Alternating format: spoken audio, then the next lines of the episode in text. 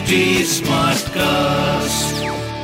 आप सुन रहे हैं एच डी स्मार्ट कास्ट और ये है लाइव हिंदुस्तान प्रोडक्शन नमस्कार मैं हूँ जयंती रंगनाथन हिंदुस्तान की एग्जीक्यूटिव एडिटर मैं आपसे मुखातिब होंगी हेल्थ हेल्दी लिविंग न्यूट्रिशन और खान पान को लेकर अपने पॉडकास्ट लव यू ज़िंदगी में.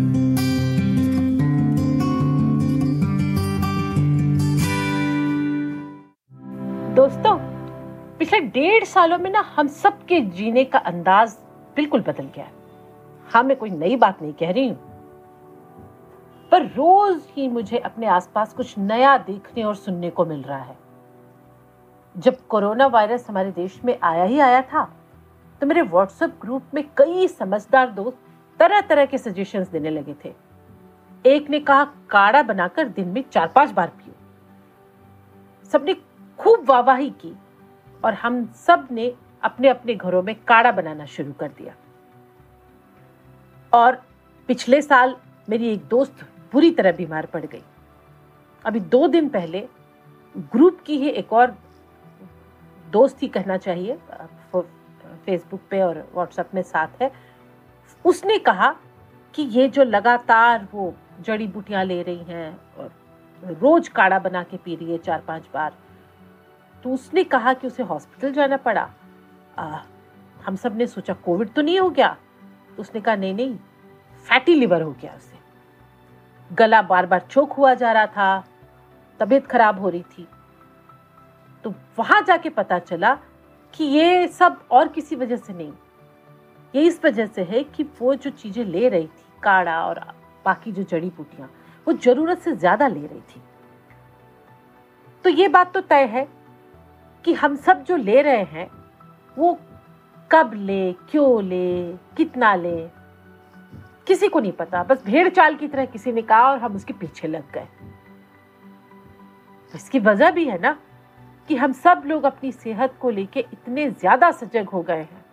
खासकर ये कोरोना काल में इम्यूनिटी बढ़ाने के लिए हम सब लोगों ने आयुर्वेदिक नुस्खों को भी खूब अपनाया है।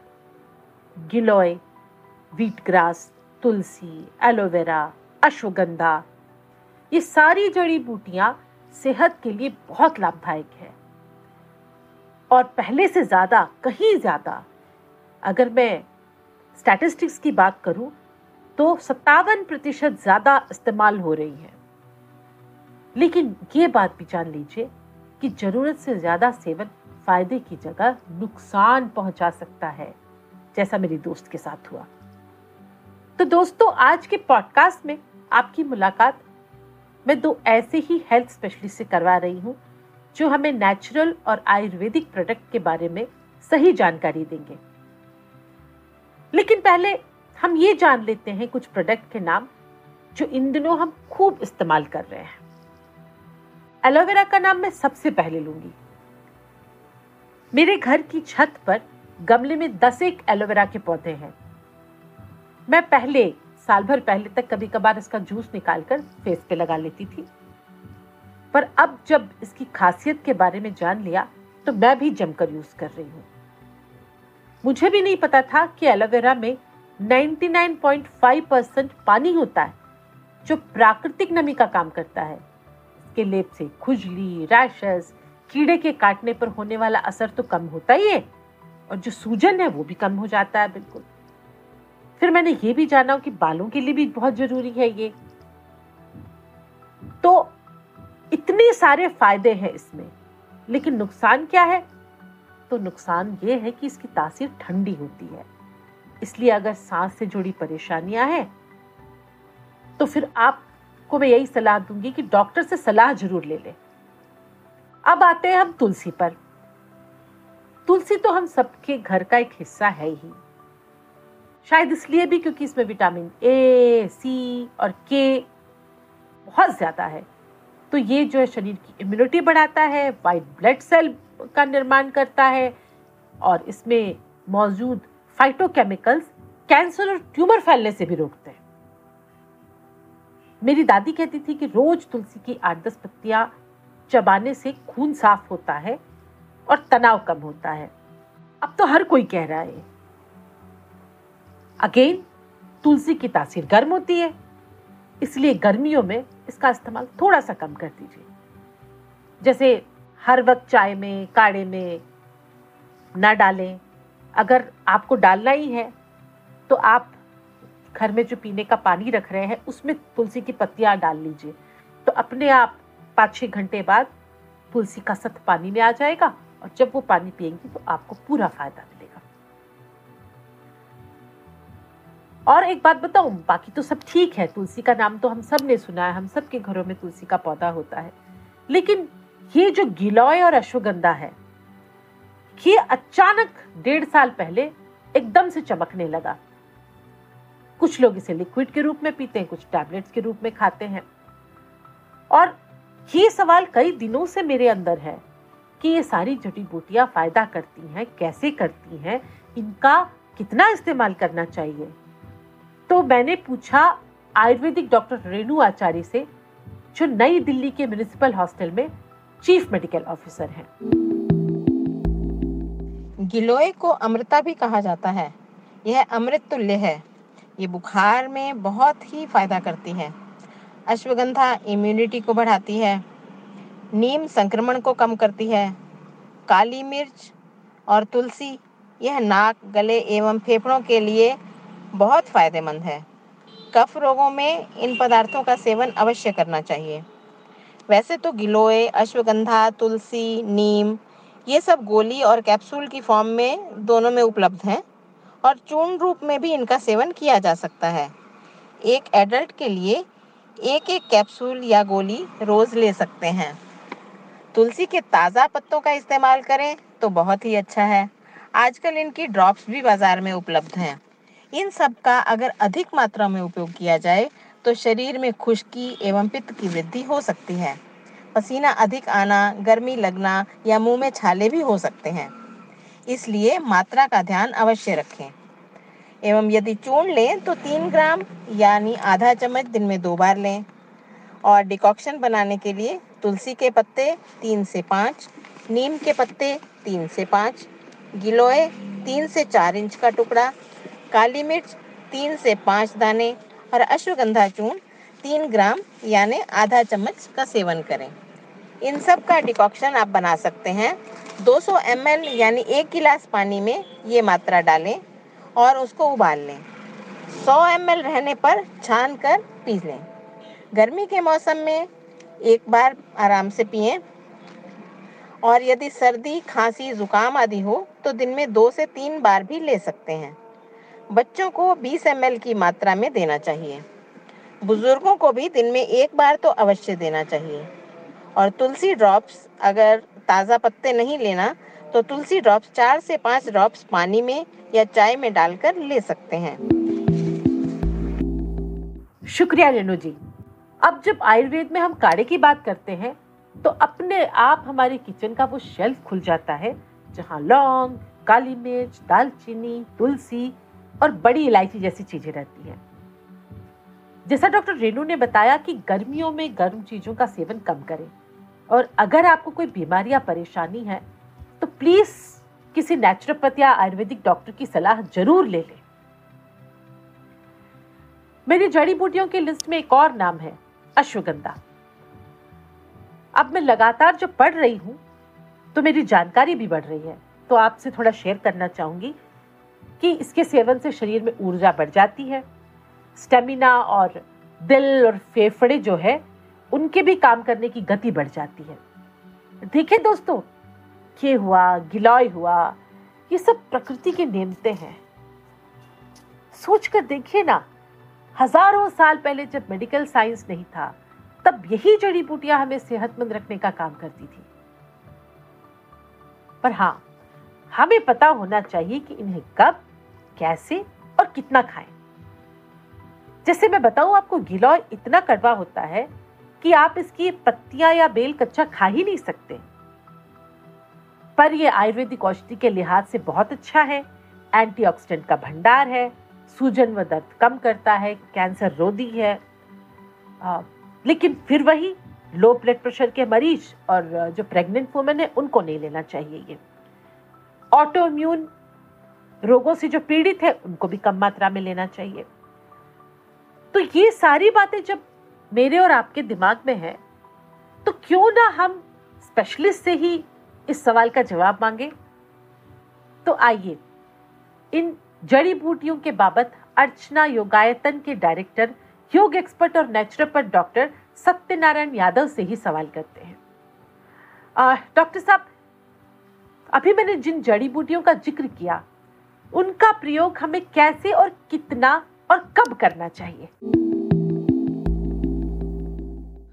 प्रश्न ये है कि पिछले डेढ़ साल से हम गिलोय, अश्वगंधा, नीम, काली मिर्च, तुलसी ले रहे हैं। क्या ये हर चीज़ किसी को लेना चाहिए? या क्या ये हर किसी को लेना चाहिए? तो बहुत सरल सी बात है कि हर किसी के लिए ये उपयोगी है, लेकिन इसमें इस बात का ध्यान रखना है कि मात्रा कितनी लेनी है। उदाहरण के लिए, अगर गिलोय के टहने का दो से तीन इंच का टुकड़ा कूट करके और गिलास में, आधा गिलास पानी में उसको रात को भिगो दिया जाए, सुबह छान के उसको पिया जाए खाली पेट तो ज़िंदगी भर लिया जा सकता है, कोई नुकसान नहीं है। दो से तीन तीन इंच का टुकड़ा। या अगर उसको कई लोग उबाल करके काढ़ा के रूप में लेते हैं तो भी हफ़्ते में दो दिन लिया जाए तो बहुत लाभकारी होगा किसी के लिए भी। ये पित्त को मारता है, खून में कोलेस्ट्रॉल वगैरह नहीं होने देता है, लीवर को स्वस्थ रखता है, इसका लाभ ये है। प्लेटलेट्स भी बनाने और उसको संतुलित रखने में बहुत मददगार है। उसी तरह से अश्वगंधा अश्वगंधा अगर आप नियमित लेते हैं तो भी एक वयस्क जो है वो एक लेवल स्पून ले, स्पून के बराबर मीडियम, मध्यम वर्ग की। और अगर 18 साल से नीचे का बच्चा है कोई तो आधा चम्मच पानी के साथ या दूध मिला के ले सकता है। इसका कोई नुकसान नहीं है, बल्कि लाभ यह है कि बौद्धिक क्षमता बढ़ेगी, शारीरिक क्षमता बढ़ेगी और संतुलित सौम्यता रहेगी विचारों में। तीसरा है नीम की पत्ती। दो पत्ती आप अगर रोज चबाते हैं या उसका पेस्ट बना के पानी में घोल के पीते हैं तो किसी को कोई नुकसान नहीं होगा। काली मिर्च, दो गोले, साबुत गोले या चबा के खाएँ या उसका पाउडर बना खाएँ। दो से पाँच मिर्च दिन भर में अगर लेते हैं थोड़ा थोड़ा टुकड़ा करके एक एक करके तो कोई हानि नहीं होगा दिन भर में। और तुलसी का पाँच पत्ता तक आप अगर दांत से ना चबा करके उसका पेस्ट बना के पानी में घोल के पिए या पीने वाले पानी में रख दें, कलश में या लोटे में या गिलास में, उस पानी को छान करके पिए। तो चरणामृत की तरह बहुत लाभ देगा। तो कहने का मतलब ये सारी चीज़ें अगर नियमित रूप से विधि विधान के साथ लिया जाए तो कोई हानि नहीं है। अधिकता हमेशा अनावश्यक होती है। Excess of everything is bad तो अतिरिक्त इससे ज़्यादा लेने का कोई ना लाभ है, ना कोई औचित्य है। तो बिल्कुल ले सकते हैं। हाँ जहाँ तक है कि कई लोग गोलियाँ लेते हैं या कैप्सूल के फॉर्म में लेते हैं चाहे गिलोय की हो, चाहे नीम की हो, चाहे चाहे अश्वगंधा की हो, उसके बारे में मैं कोई कमेंट नहीं करूँगा। लेकिन मैं चाहूँगा कि अगर ताजे रूप में, प्राकृतिक रूप में रॉ फॉर्म में लेकर के, घर में कूट करके उसको बना करके लिया जाए तो ज़्यादा सुरक्षित और ज़्यादा लाभ देगा। तो बहुत ही अच्छा है। किसी के लिए हानिकारक नहीं है।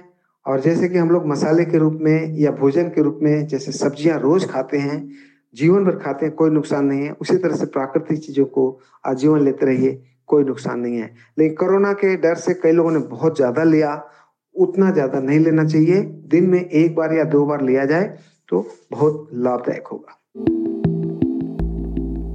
धन्यवाद, डॉक्टर साहब। आपने सही कहा कि सीमित मात्रा में नियमित लेने पर इनका नुकसान नहीं होता। दोस्तों, मैंने अभी तक मुलेठी की बात नहीं की।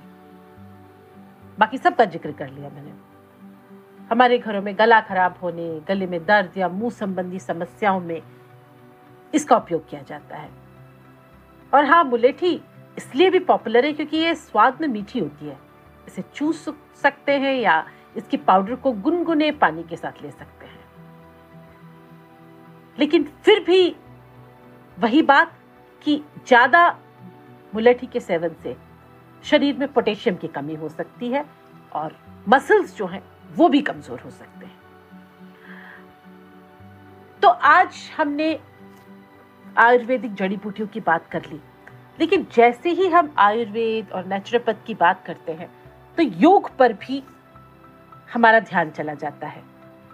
और ये बात भी सच है कि अनुलोम विलोम, सूर्य नमस्कार, मरकटासन, उत्तान पादासन प्राणायाम और जल नीति जैसी क्रियाएँ। शरीर से विषैले, जहरीले जो पदार्थ है, वो तो बाहर निकालते ही हैं। और वहीं इनका, इनके साथ जो इनकी मैं कहूँगी कि बहनें हैं, भाई हैं, जड़ी बूटी, उनके सेवन से पेट साफ़ होता है और शरीर की ऑक्सीजन ग्रहण करने की क्षमता बढ़ जाती है। तो दोस्तों, हमने आज जड़ी बूटी, योग, इन सब के बारे में बात कर ली हमने। विशेषज्ञों से यह जानकारी भी ले ली कि किस तरह हमें इनका सेवन करना चाहिए, कब करना चाहिए और कितनी मात्रा में करना चाहिए। सो आप सबसे मेरा निवेदन होगा कि आप सब इस बात का ज़रूर ध्यान रखें, आपस में टिप्स ज़रूर शेयर करें। लेकिन जरा ध्यान से, और जहाँ आपको लगे कि आपके शरीर में कोई विपरीत बात हो रही है, आपको तकलीफ़ हो रही है, या आपकी किसी दोस्त को तकलीफ़ हो रही है तो किसी विशेषज्ञ की सलाह ज़रूर ले लें और उस सलाह को आपस में बांट भी लें। क्योंकि अल्टीमेटली हम सब तो यही चाहते हैं कि हम सब की इम्यूनिटी बरकरार रहे, हम सबका हेल्थ सही रहे और हम सब प्रकृति के बनाए रास्ते पे एक अच्छी और स्वास्थ्यवर्धक ज़िंदगी जिए। आप सबको मेरी बहुत बहुत शुभकामनाएँ। अपना खूब ख्याल रखें। आप सुन रहे हैं एच डी स्मार्ट कास्ट और ये था live Hindustan production smart cast